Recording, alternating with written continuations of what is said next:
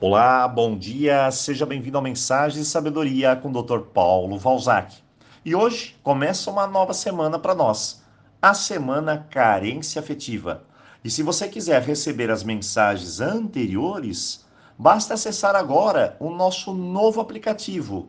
Você pode entrar e no ícone chamado Podcast, podcasts são mensagens. E lá tem todas as nossas mensagens de várias semanas, como Roponopono, prosperidade, relacionamentos, desapego e é tudo para você. Eu vou deixar aqui um aviso. Não se esqueça de nos dar um retorno, um feedback do que achou do nosso aplicativo aí no seu celular. E deixe também suas sugestões, o que nós precisamos melhorar, para sempre estarmos atualizando.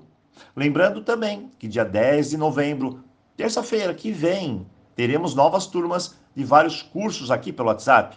Se você quiser aprender, crescer, melhorar sua vida, vem conosco. Mas vamos à mensagem do dia. O que será que é a tal carência afetiva? Numa forma bem simples de explicar, significa que está faltando afeto.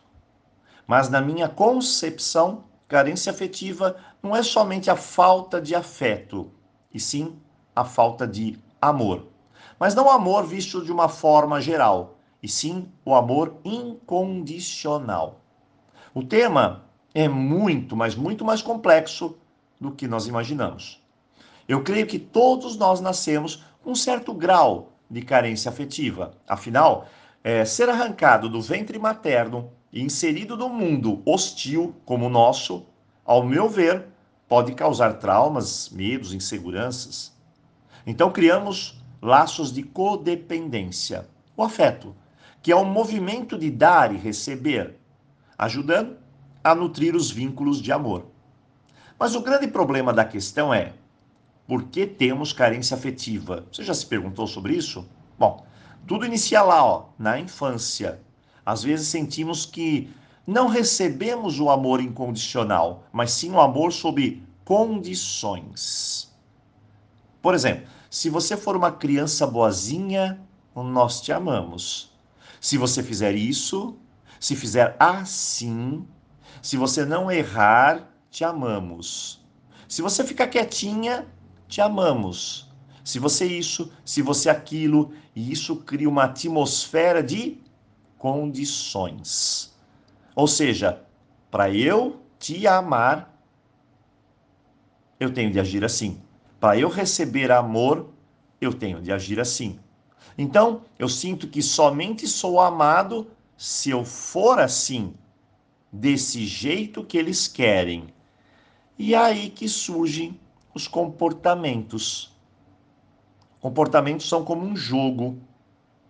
Eu faço, eu ajo de um jeito. E assim, com recompensa, eu tenho amor atenção e segurança. Mas é um jogo de ilusão, porque a carência sempre vai estar lá. É um jogo de faz de conta para suprir a carência. E eu continuo a me comportar assim a vida toda. Me torno uma pessoa carente e disfarço muito bem, pois eu não quero que ninguém veja essa parte feia em mim, como se a carência fosse algo feio. Assim, na forma adulta, eu aprimoro o meu jeito de me comportar. O jogo. Busco sempre algo para tapar aquele buraco, aquele vazio. Sabe quando falta alguma coisa? Então, o jogo é: eu faço tudo pelos outros, faço direitinho, sou prestativa, sou uma pessoa esperançosa, ilusória, me torno individualista, insegura, passiva e a carência somente vai me ferindo mais e mais. Todos temos carência afetiva em graus diferentes. Mas nem sempre sabemos lidar com essas carências. Afinal, elas geram, de pessoa em pessoa, necessidades diferentes. E vamos procurar nos parceiros, nos filhos, nos amigos, trabalho, um jeito de todos eles cumprir um papel de saciar minha carência e me esqueço uma grande verdade. Sou somente eu que posso saciar a minha carência afetiva, me compreendendo melhor, olhando para mim mesma. Relacionamentos falidos, problemas com filhos, com trabalho, com família, e tudo isso pode estar relacionado à carência afetiva. Ou o que eu chamo de necessidades mal cumpridas. Então o momento é de parar, tomar consciência, olhar-se e entender-se.